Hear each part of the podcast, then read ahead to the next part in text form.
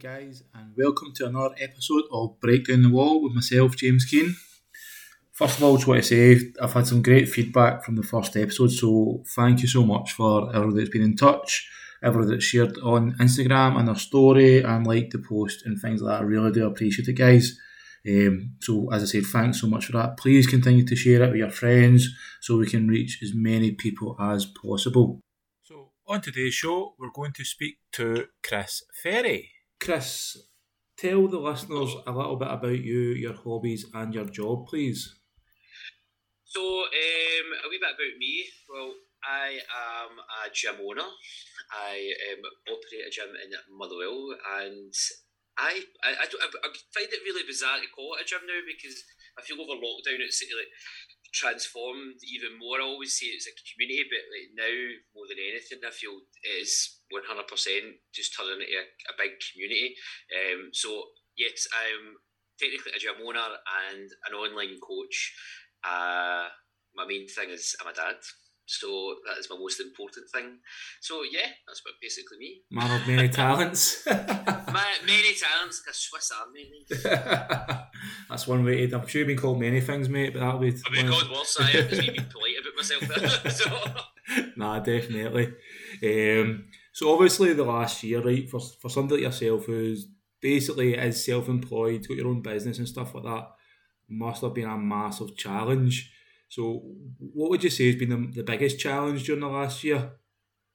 I've, well, it's I always look at things like as a as a challenge, but like I always say, uh, maybe it sounds really bad, but through the whole lockdown thing and the whole COVID, I always say to myself, this isn't the worst thing that's happened to me. So if I can go over what happened to me before, then I can go over this. And that's the sort of mindset I've tried to have all the way through this, and the same with my wife.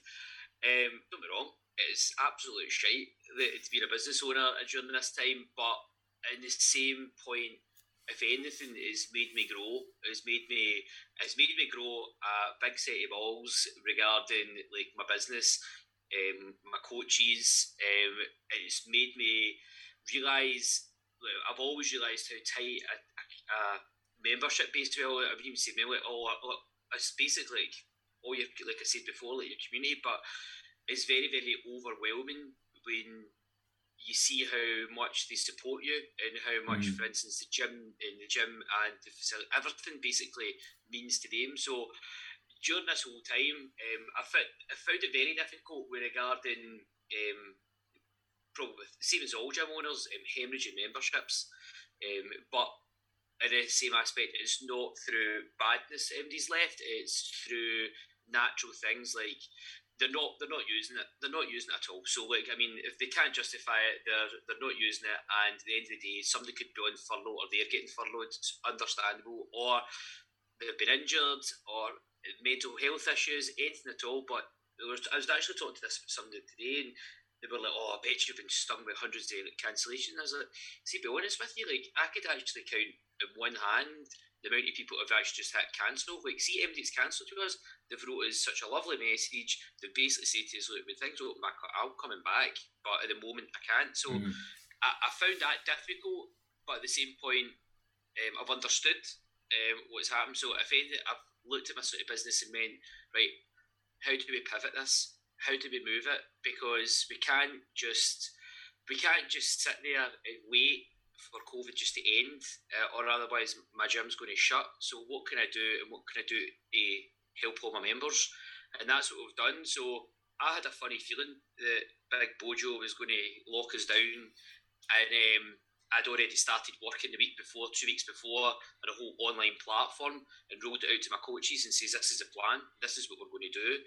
And they were all like, right, let's go for it, and that's what we did, and I, I did it, and it, it, went great. It went down the park, everything was trained away, and then as restrictions started getting tighter and tighter, I was like, right, okay, we kind of go to the park, right, let's flip it again. We'll use Zoom. How the fuck do I use Zoom? You know what I mean? And it was like, what do we do here? I had um, a girl who does project management. Um, she came in, she was sat with me, and she's like, "Look, I'm going to show you how to use them. Show me how to use that."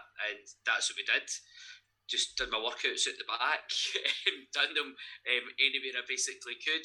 And to be honest with you, some of the things I absolutely loved was my daughter seeing seen what their dad did.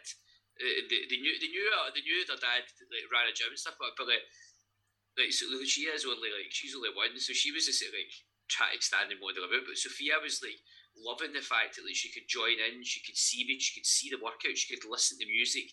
Um, like sometimes when we're doing Zoom, I'd be sitting there trying to coach, and she'd be in the background dancing, and it was things like that. And I'm like, time, I'd never get this time back, and this is just I was like, right, okay, one scenario, my gym trip, the other scenario, I'm like, look at all this time I'm getting with my daughters, look at all this time I'm getting my wife, and it was brilliant. And then it was just a whole furlough, furloughing your coaches. Uh, I had to furlough my wife. I mean, it was like, uh, I mean, it was like, I literally came off the phone to my accountant, and my accountant's like, ah, Mark needs to go and furlough, Lauren needs to go and furlough, and I'm like, I'll tell you can tell Laura. tell her. I mean, it was, but it was like he's like, this is going. To, this is the only way we can save your business. This is what we need to do. Mm-hmm. And then all of a sudden went to 10, 10 maybe more coaches and admin to just being back to one man band very fit. It was basically ten years ago. So it was uh, things like that. But at the same point, I, I had um, ten years of experience. I've always worked with like body weight. I've done. I started off with a medicine ball and a set of cones. So to me, um, flagging me into a Zoom class with like nothing, or somebody coming to me and going, "I've only got a tin of beans," that's fine. Like, we'll, mm. get a thirty minute workout in. It's fine for me. So I've basically that as well, and the whole uh, just adjusting, just constantly adjusting. That's the thing I found very difficult. It's constant every time they come on, pivot your business. How do we do that? Oh, great, pivot your business, pivot your business. But luckily, I've always got a wee trick up my sleeve, so I'm always thinking ahead. To be honest with you, I'm always thinking, uh, this is uh, this is the worst case scenario they're going to come out with today in this meeting. Um, so, what is the worst case scenario that I'm going to need to do? Right, that's plan A, that's plan B, and that's plan C. We roll it out, I just go back to my notes and I'm like, right, okay, don't need to use that one. I can go to that one. Right, okay, let's move with this one and try that.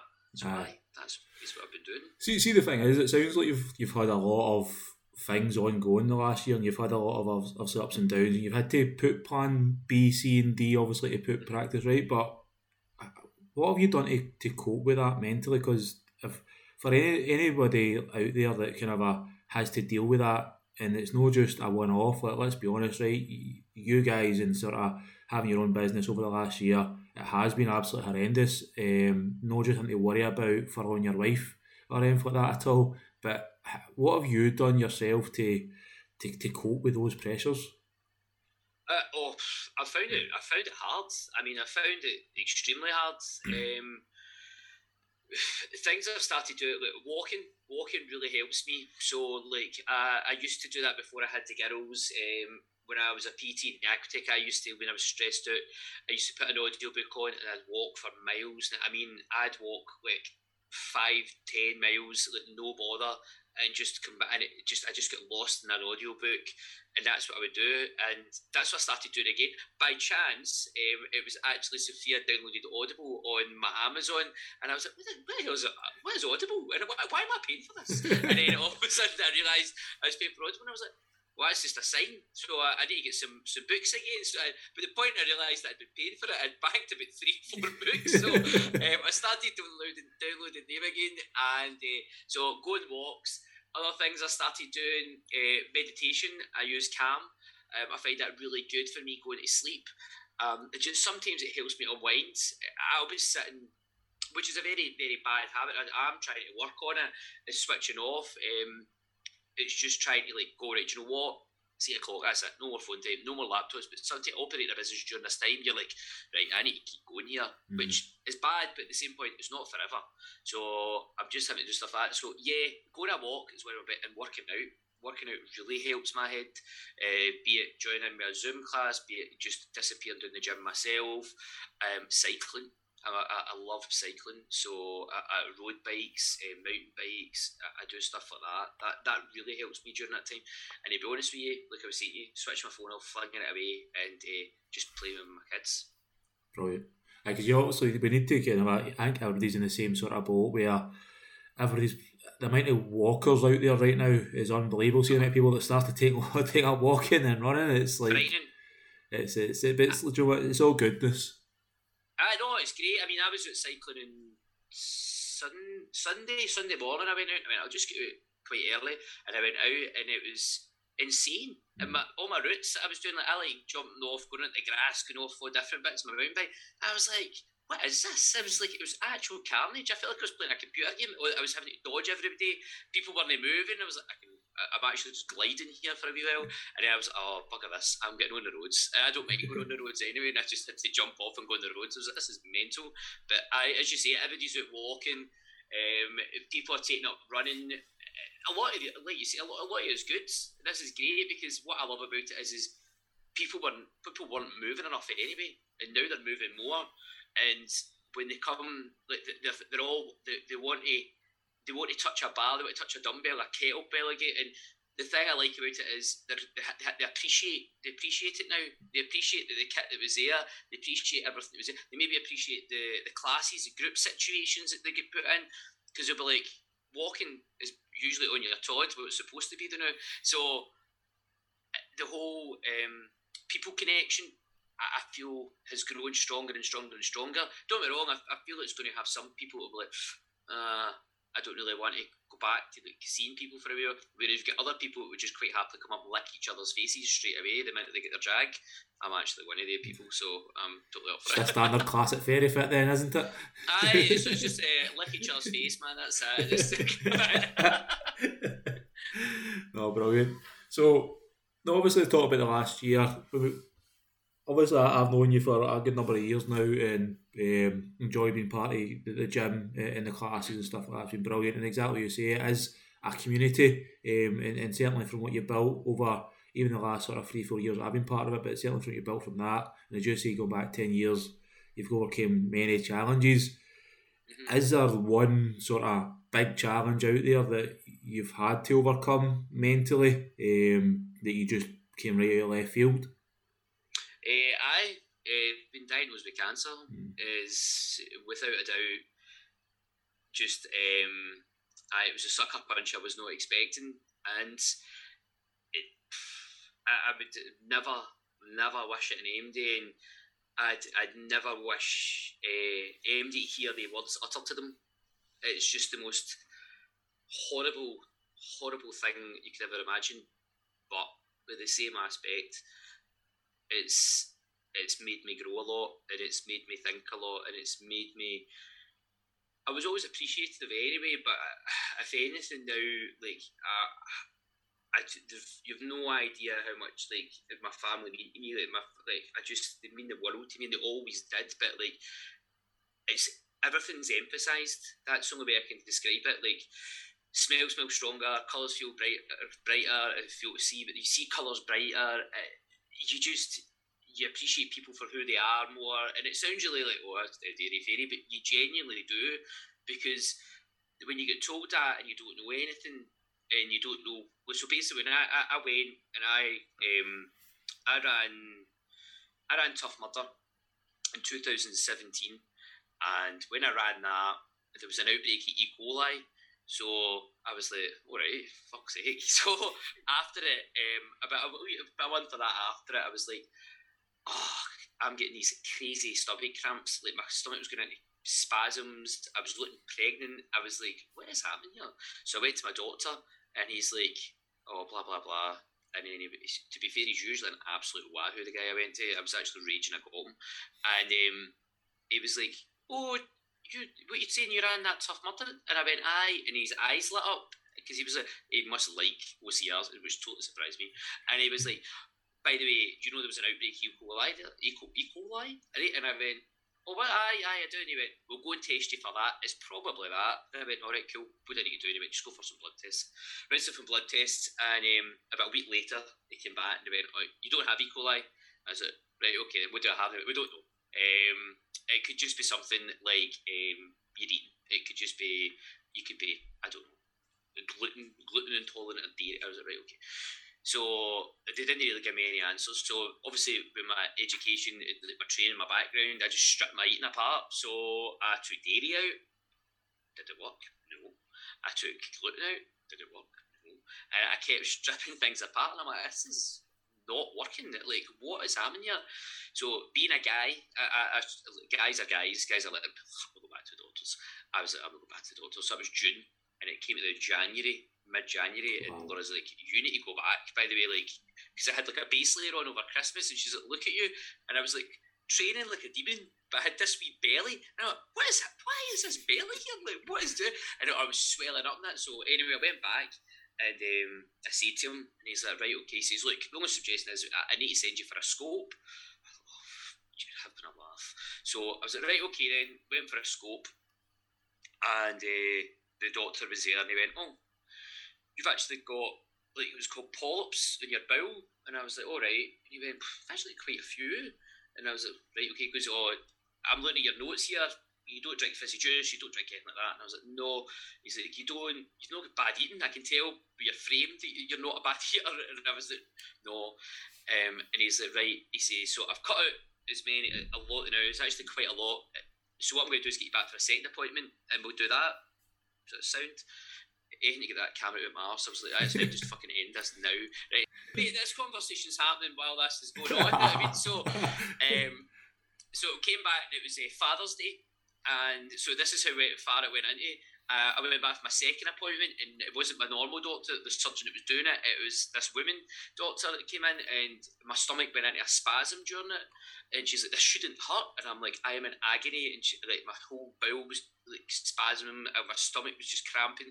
She's like, "This isn't normal. I'm going to, I'm just going to end this just now. I'm not even going to do it." And I was like, "Right, okay." Um, she goes, "I'm going to book you back with your original doctor, and let him get a look at it. Fine." Went back, he came back, he started doing his usual, cut out the pops and that, and he says, look, there's one sitting really bizarrely behind your bowel. Um, don't, nothing, nothing really I would concern about though. He says, what I'm going to do is send you uh, this the female specialist doctor in Glasgow. She's where it's sitting, I'd rather she done it, and then that'll be it. Cool. And um, he says, but I'll let you know when I get the results back. Then it was two weeks later, and he got the results back, and it was a Monday morning. I always remember it. It was a Monday morning, and my mum going, "Do you want me to go with you?" My mum, I'm 34. I don't need. well, I'm 32 at the time. I'm 32. I don't need you coming to the hospital with me. She's like, "No, it's because it's early on. I don't like the sound of this. Why is why is he getting you in so early?" And I'm like, "Because he's busy." I was like, "Look, I'm fine." Laura was in the gym that day, so that was that, and I, I just drove up myself, and um, because everybody was wanting to go with me. I'm like, why do you so want to come with me? This is ridiculous. So anyway, I went and I sat in there, and the, uh, the nurse came. She went, uh, the doctor's uh, just finished an operation. He's going to come out, and I says, look, I'm off today. I says, I'm not actually on shift today. I says, I'll just go home and come back. She went, okay, give me a minute. She came back and she went, no, he says uh, he doesn't want you to go anywhere. So could you just stay where you are? And I was like, hmm, uh-huh. why is he not want me to go anywhere? So then I started going, why, what, this is a wee bit weird. So I sat there and then finally came out and he came in and he came in with a nurse and the two of them sat down and I was like, all right. And he's like, so remember I was telling you about this, what I thought was a pop sitting behind your bowel? And I was like, uh-huh. He went, well, it's not. He's like, eh, Chris, you've got cancer.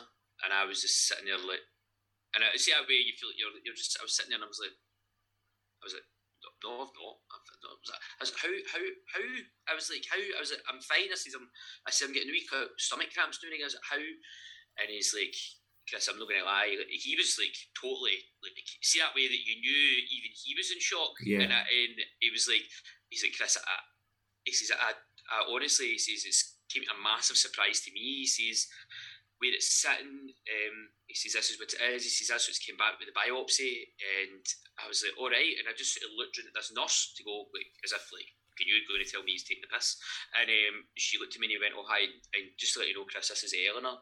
Um, she's now your cancer nurse. And I was just sitting there like, I said, fuck is going on here? And um, it literally just went through. That. I just remember sitting spinning my wedding ring, spinning it and spinning it, and um, he was he was talking to me. I wasn't listening, and he was telling to, and he went, "Look, I think you should maybe come back, maybe bring your wife up with you, um, and we'll talk a bit more." Um, and he said, "I'm going to." You could tell, you could tell I wasn't listening, and he's "I'm going to leave you with Eleanor."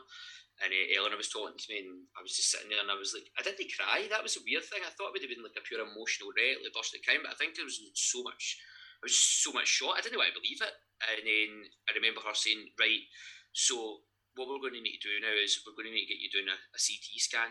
And I was like, right, okay. And she's like, do you know much about this? And I was like, no. She goes, be honest with you, we don't know if this cancer's anywhere else in your body. So it could be it could be more. So I need to take you down. I'm going to get your CT scan just now. If you feel comfortable with it, we'll get the results back even sooner. And I was like, aye, that's fine. And she was talking to me, and I remember just following her, and she was talking to me, and it was just I wasn't listening, and she was sit there, and I just sat, and people tried to talk to me, and I was just not listening. And then they took me in, scanned, and then she said, right, you can go home now, and I'll give you a call back in the next couple of days. And I was like, can you not give me results now? And she's like, no, I can't. She goes, it takes a couple of days to get them. And I remember going home. I had to drop my van off at the panel beaters because I'd, I'd bumped it. and I drove back, dropped my van off, and I just walked. And I walked back to the gym. And um, I remember coming in, Laura was just finishing Moz, and she just finished Moz. And uh, I'd text my sister Kirsten. Um, she's one of her coaches, she's a sports therapist, so she was one of her coaches as well. And I was like, "Can you come down and let Laura away? And I'm going to take her for a coffee." And she's like, "Aye, that's fine." And uh, I went down, and Laura's finishing Moz, and all the wains were all coming out and all that stuff. So everyone was dead like happy. And uh, I'm like, "Oh, hey, how you doing, guys?" And, like I'm just putting on this fake thing, mate. And then they all went out, and Laura's like, "See you later," and she's just doing cleaning the mat and all that where all the wains were. And she's like, Well, how'd you go on? So when are you going into Glasgow then? You get this sorted? And I was like, I was like, I've got cancer. And she, just she was like, What? And then I said it again. And I just remember her falling to her knees and just, I, I couldn't console her. I, I had no answers for her. I had no answers. Like, where where was it anywhere else? Like, what was happening? What was the next process? I, I had nothing. I didn't have anything. And I just, I just, I, I just felt useless I just felt standing there useless because I was just like, I can't tell my wife anything. Then my sister came in, then she was like, Oh, what's up? And then I had to tell her, and she's like, It can't be you. How can it be you? Like, what, how could you have it? And I'm like, again, felt useless. I was just standing there, and it was just, and then it went from that. That was that was one of my that is my hardest, one of my hardest things. Uh, it's up there. I can't, I, I, unfortunately, I can't out from that. I don't really want it. so that was that was my hardest thing. And then telling my mum and dad um, was because my mum, when I went in, my mum was like, "What's up?" She knew the minute I walked in the door. And um, Laura went, I think we should go and sit in. You could see my mum go, What's up? What's up? Don't tell me. Don't tell No, it can't be. And then my mum was like, when it, my my mum worries what way the wind blows. you know I mean? So, but when we sat on the couch, my mum all of a sudden just became so strong and just was like, you're going to be fine though. Like you, you are going to be fine. I know you're going to be fine. Like, and it was just there was nothing. And then she'd phoned my dad to come home. My dad's like, "What's there's something? Is there something wrong?" Mum's, I think he's just come home now. And my dad came home, and I, and I don't think Andy had. Nobody could tell my dad, and I, I knew I had to tell. And I, I, remember sitting on the couch, and I'd said, I, I said to my dad, I was like, and I, I, told him I was like, I've got cancer, and I just burst out crying. Like that was the point. I just burst out crying. I was just like, I was crying. Obviously, it was with Laura, but like I knew I was just. I don't know because you're just, I mean it was just my dad gave me like the biggest hug, and like hmm. my dad's not a huggy person or anything like that, and I just I just felt like I was just like I just didn't know what to do, and that that was my hardest thing. It was just horrible horrible, horrible, horrible, man. You you are like I mean, I'd say you're probably one of the most positive people I know. Like everything you, you always do look in the bright side of life. Even we spoke about earlier on in terms of lockdown, like you you seen the, the, the sort of the positive outcome of it and stuff like that. Mm. See with something like that though, mentally, what did you do? I mean, like when when you've got your wife there crying in front of you, and, and obviously that's an upsetting thing at the best of times, right? Mm-hmm. You're then your sister is upset you're having to tell your family and your dad and stuff like that.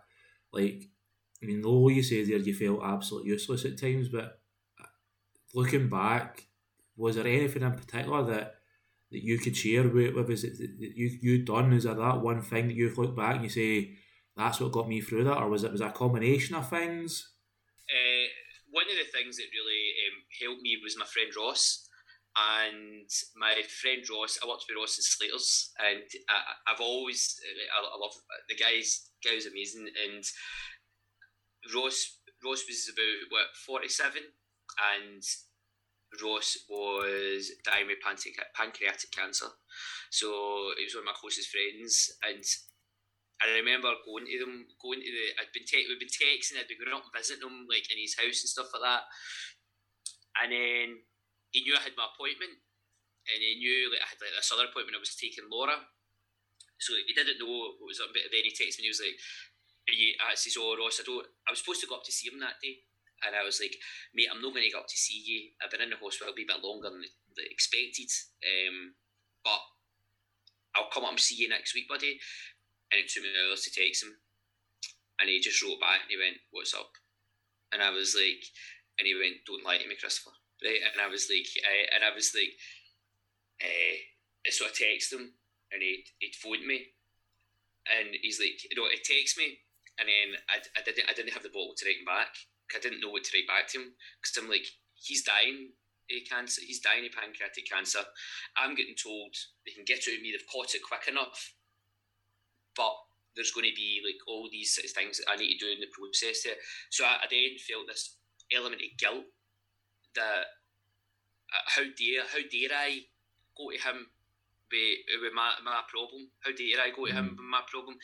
And um, I always remember him saying to me, "I'm the I am the one person you should be speaking to," and I was like, and he, I was like, I was like, because I was like, look, look, and he went, and no, he goes, I am the one person that can understand what you're going through.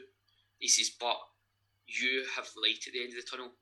He says, I'm only going to be here for another couple of months. He says, so if anything, you should be speaking to me. And I, about this, and I was like, I'm sorry, I'm sorry.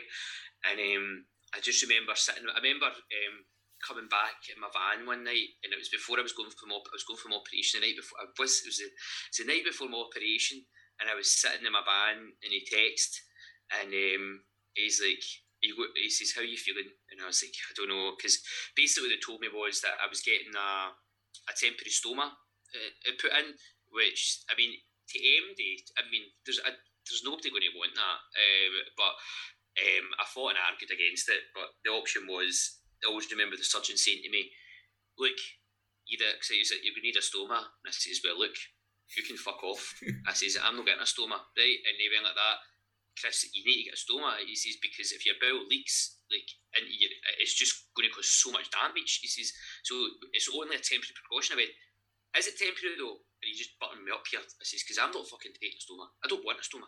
And then he went, look, I'll be honest with you then, Chris. If you don't take the stoma, the bowel, uh, where the cancer's sitting is going to go from there, and it's going to go into your liver. Once it goes into your liver, it's going to go into your pancreas. And I always remember him saying to me like, um, I just stopped and I just stayed silent and I'd went white and he went, You know something about pancreatic cancer, don't you? And it was Ross. And then and he went, Well, you know what happens then, don't you? And I went, mm-hmm. And he went, Well, and I went, Just give me the fucking stoma. No, I mean, it was like, Just give me it. Um, and that was the thing. So when I always remember the night before my surgery, Ross phoned me and he's like, You're going to be fine. Look, this is going to be, it's only time, it's not for long. That'll get reversed. You're going to be back. You're going to bounce back for this. I know you, and you're going to be stronger than ever, and you can do this. Like you've got your wife, you've got, you've got Laura, you've got Sophia, you've got a whole future ahead of you. He's like, so like, just do it, and he was just amazing. And um, I go off the phone, and you're like, right, I can do this. And it was the next day. So Ross really, really helped me. Um, and it, like, Laura, I would just be lost with her. Do you know I mean? I just, I would be. And that's just a genuine thing. It's, uh, I just, I could not have got through that without her. But when you ask for like things, some things that got me through it, um, there was one story that got me through it, right? And it was the most random, random story ever, right? I, I was going in, right, and I had to say to Sophia, so Sophia was like two, two and a half, nearly three, right? So uh, I said to her, I was like, look, you've got a wee boy, so you know it's like if you go away and you're not going to see them for a period of time, it's, it's hard, man. It's really hard. So I was at her, like, Daddy's going to have to go away for a couple of days, maybe a wee bit longer. I says, but I'll be back. And um, and she just sort of looked at me and she was like, Are you going to fight the baddies? Now, this came out of nowhere, right? And I was like, eh, ah. And she went, ah, but you'll be back. And I went, ah. And she went, Are you going to go and meet your friend Spider Man? And I went, aha, I'm going to go and meet Spider Man. She went, oh, she goes, right. She goes, so you and Spider Man are going to fight the baddies and then you'll be back? And I went, yeah. And she went, Can I come and see you? I said, Well, we'll see. I says, But hopefully dad will be back soon and I can just come back to the house and get you. So anyway, we hung off uh, when I came out of operation from Sophia come up to hospital because I just didn't want to see her with all my troops and all this in right. So I once to get to Hyde Pence and we moved into like another ward and I moved into another ward. Laura's like, how do you, it's up to you. She goes, I was like, it's up to you. I says, see how she, she goes, well, she's asking for you all the time. So I says, well, what, what we can do is bring her in, see how she copes. So most of my tubes and everything I had like your cannula and everything like normal. And she came up and she was just like, like as if like, what's what's happened to my dad, right? And I was like, and she came up to me and she was like, did you beat them? And I was like, what? And she went, did you beat the baddies? And I went, oh, and she went, and she was looking at me. I was like, I'm fine, I'm fine. I said, it's just, it's just scratches for the baddies. It was, well, I said, we're really, I said, they're really good. I said, there was a lot of baddies, right? And she went, but they're all gone. I said, they're all gone, baby, they're all gone, right? And she was like, and Spider and Spider Man, is he okay? I went, oh, Spider Man's fine. I said, Spider Man, he's got a couple of cuts and bruises like me. I said, but I said, he's with, he's with his uh, his kids. And she went, and she's decided Spider Man's got a wee boy. She goes, is Spider Man's wee boy going to see him? And I was like, yes, going to see him. She went, can I can I meet him one day? And I went, oh, you can meet him one day. I said, she goes, have you fight anymore? I said, I've got one more fight. So my other fight was to reverse took my bag. And she's like, right, okay, but you're okay. And that was it. And that was the one thing that got me through it because I was just sort of like I do need to go and I, I did beat the baddies, and um, would you I did have one more fight, and I knew I was going to I was going to win that as well. And ever in my head, I was just like, I am going to do this. Um, I'm going to do this for them, and um, I did. And then I keep. I think there was loads of it, and on my anniversary, I had um, I no long out of the operation, so that was must have been. We'd opened the gym in October, the gym side. I got diagnosed at the beginning of October um, so I disappeared. So basically, opened the gym and then fucked off. and, then, and then I had my operation at the end of October. And then our anniversary is the 28th of November. So I'm no longer at the hospital. And Laura took me for dinner at our wedding venue. And we went there, and I didn't want to go. I, didn't want to go out or anything like that. But so Laura and Sophia were all told off, and I was like, "You look beautiful. Let's, let's go." So we went, and Laura drove, uh, and um, we drove into the venue, and we sat. We were, and I was like, this is murder. Like it's like just been out. I wasn't comfortable when I stole my bag. I was dead like paranoid. Like Femdy was looking at me, and she gave me a she gave me a present, and I was like, I was raging because I was like. We're rich. I was like, why are you doing this? Give me money. Why are you giving me a present? I was like, plus, I was like, Laura, I'm so sorry. I was like, what you had? I says that. And she's like, I didn't expect it. And she goes, this is just a wee, just a wee thing. It's a wee special gift for you. And she gave me it, and it was like a like a box and I was like, oh, Jesus, wish you bought me here because I'm going to feel terrible here. And then I opened it and it was a pregnancy test and she was uh, pregnant and she was pregnant with Lucia.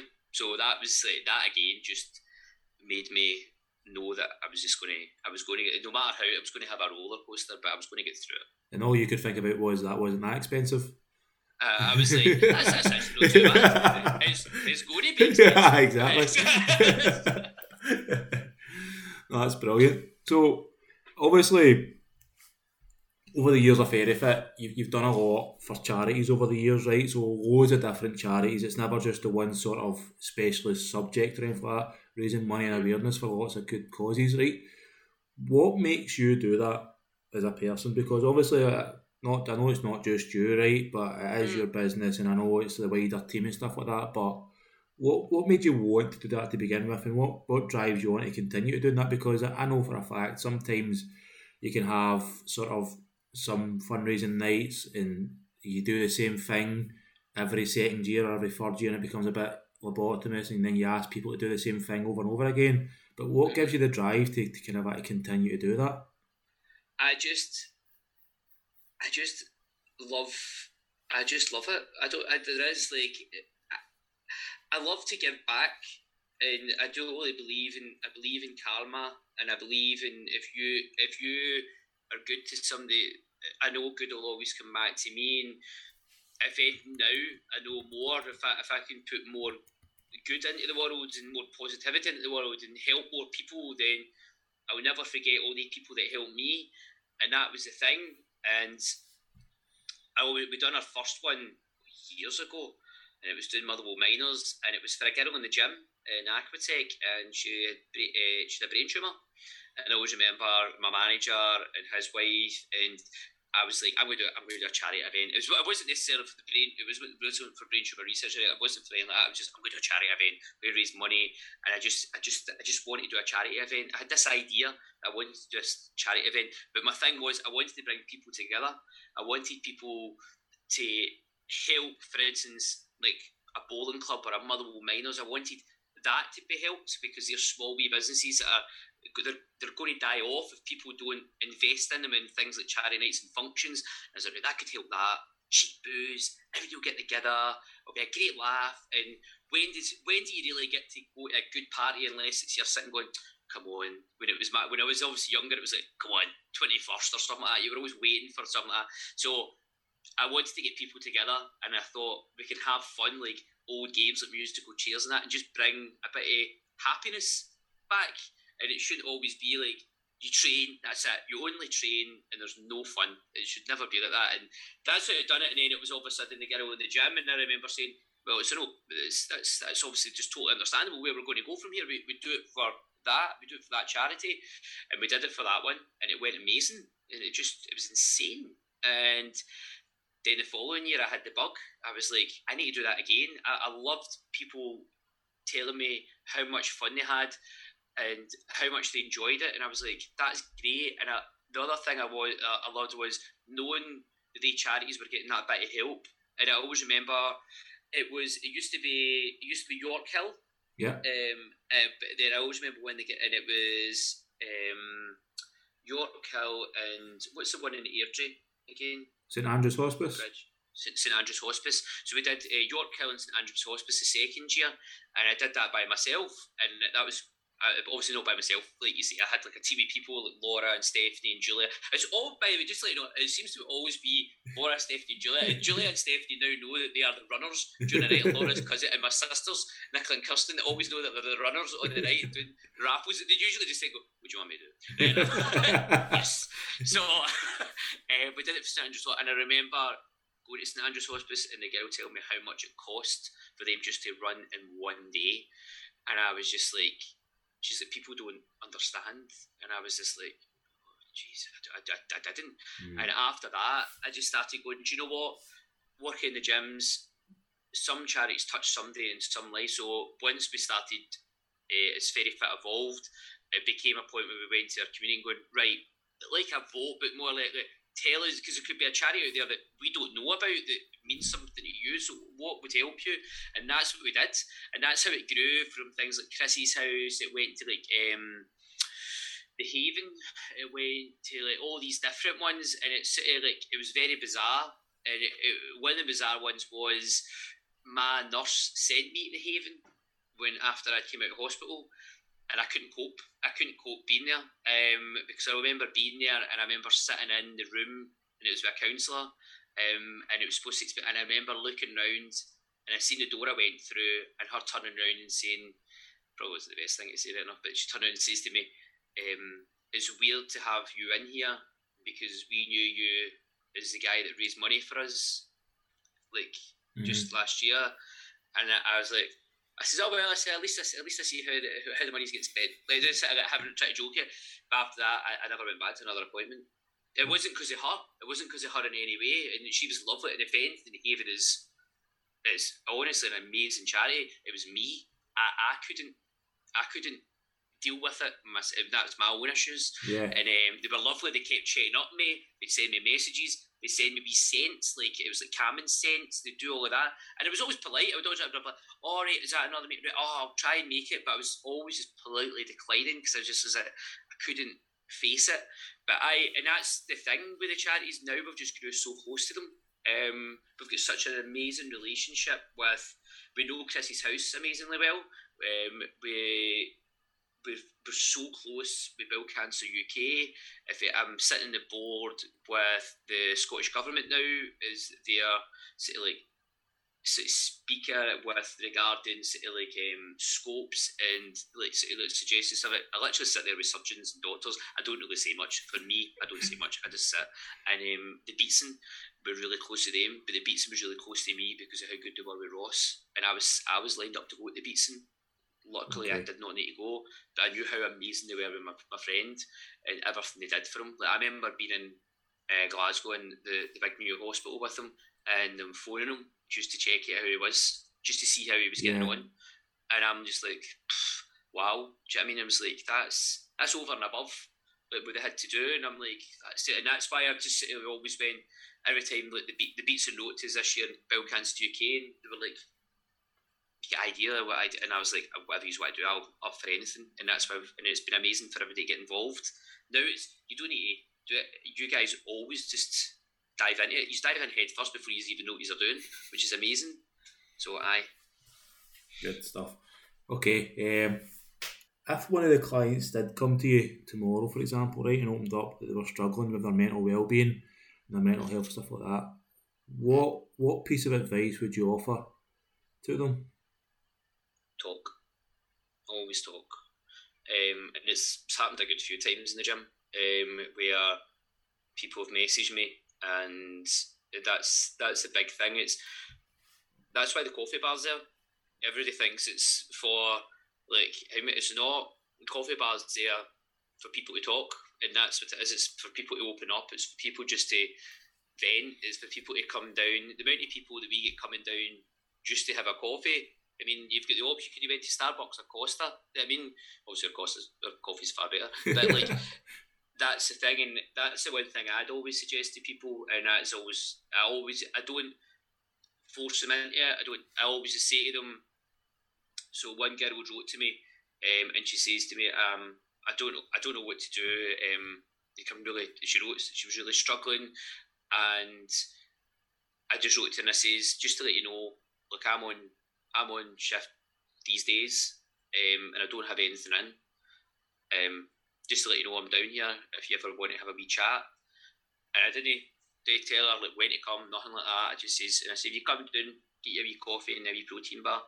You know what I mean? I says, so in the house, and uh, then one day the buzzer went, and, and she came, and she sat down. The gym was quiet. It was one of your quieter times, and she, and she came. She sat, and I was like, then people started coming in, so I just took her in the studio, and we just went a wee wander, and we just sat. It was actually sitting like on like the jet blocks or like the benches, and we just sat, and I didn't say it. I just just let her talk, and that's what she done. She just sat and she opened up everything, and the following day she came back to class, and it wasn't a case of like she just was like she just felt she'd opened up. Don't be wrong, there was still obviously waves up and down, and that's the thing I found with a lot of people is when I'm locking up at night, there's always somebody hanging about. They just want to have a chat, and I'm not a I'm not a life coach. I just fucking would hate to be labelled a life coach. Do you know I mean? But I'm not anything like that. I just I just love I love people, and I, I love to see people get the best out of themselves. So that's the one thing I would always say to somebody is don't do what I done. I bottled it up. I bottled it up to the point where my wee girl was constantly coming up to me and saying, Daddy, you okay? When I was like, it's mental, mate. It was just like unconsolable crying for no reason. Like, no reason. It was just, it would just like unconsolable. Like, nobody could calm me down. I would just disappear up to my room. Or, I remember my dad coming to my dad's like, What the fuck happened to you? What is up? And I was like, I just had no answer for him. And that's the thing. And I remember Laura saying, you, you need to, need to, need to talk to somebody. And I was like, no, no, I'm fine. She's like, you're not. And I was, and I remember phoning my nurse, and my nurse actually says to me, I've been waiting in this. And I was like, oh, and she says, we knew you'd bounce back for all your operations, bounce back for everything. But we knew it'd be your head you'd struggle with. And I was like, mm. and that's what I would, so that's what helped me. And that's what she told me to do, and that's what she made me do, and it worked. I know. I, th- think you're right. See, sometimes, and it's, it's the one thing that I've learned is we've all got a set of ears, and I said in the first podcast, but there's a difference between hearing someone and actually listening to someone, and they don't have to even talk to you about how they're feeling or about anything else. See, they just come up and talk shit to you about something. Sometimes, generally, see ten minutes of talking shit about their day or or work or something you don't even know have to know anything about. That can make people so much better. Just talking, 100%. just talking shit about things, you know. Um, okay, brilliant. So last wee bit is 10 quickfire this or that questions. We are oh. absolute belter at the end. It could cause a bit of controversy. Oh, um, oh, so, are you ready? All right, here we go. Right. Number one. Right. Right. Pepsi or Coke? Oh, Coke. Coke. Tesco or Asda? Tesco. Runner or walking? Walking. Friends or Big Bang Theory? Friends. Working Aquatec again or another lockdown? I would, uh, if I could go back to Aquatec six years ago, um, the way it was then, I would go back to Aquatec. Ah, you you fucking pussyfooted about that one anyway. Um, Tunnock's, tea cake, or a caramel wafer? Uh, tea cake. Chicken or beef? Oh, beef. Mm, Android or Apple? apple. Pineapple or tuna on a pizza? You're a dick. That is like that is like a that is fuck yeah. That is that. That is like a no win situation for me. Um, I've never had tuna on a pizza. I don't think I would even eat tuna on a pizza. I'm going to go pineapple, mate. I'm Ah. going to do it. Mate, I used to work with a boy, right? And like one night we're all well, it was night shift. It was when I was younger, and we all the pizzas on a Friday night.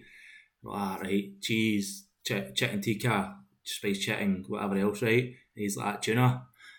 And I was like, ah, I'm not phoning up an Indian to say that I'm going to get tuna on my pizza. This is going to laugh at me. Like I was only 19 at the time. I was like, ah, he's fucking trying to take the piss, but no, I tuna on a pizza. That's stinking, man. oh, aye, he sat himself that night. Aye, quite right. I would. I'd just fire him.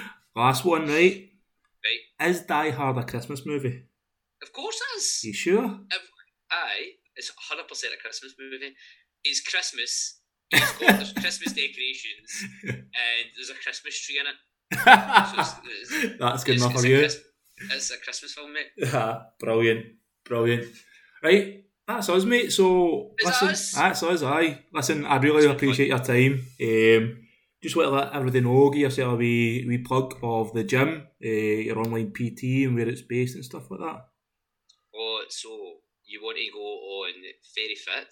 We're on all social media platforms because we are big social media hoovers.